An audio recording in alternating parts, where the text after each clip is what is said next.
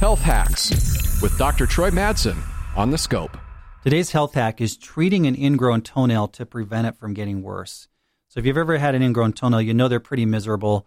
They get inflamed. Sometimes you need to have a piece of the toenail cut off. You need to have the infection opened up and drained. You need to go on antibiotics.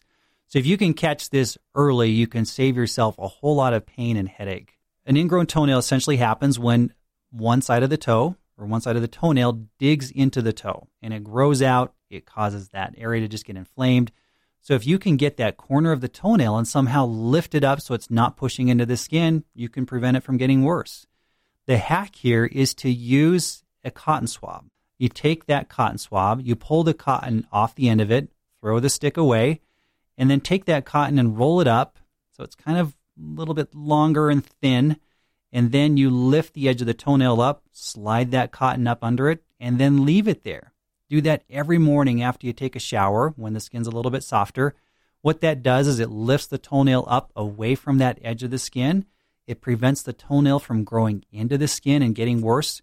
If you do that for about a week, you're going to be good. The toenail will grow up far enough. You're not going to have an ingrown toenail. You'll save yourself from having to have any sort of procedure done or having that drained.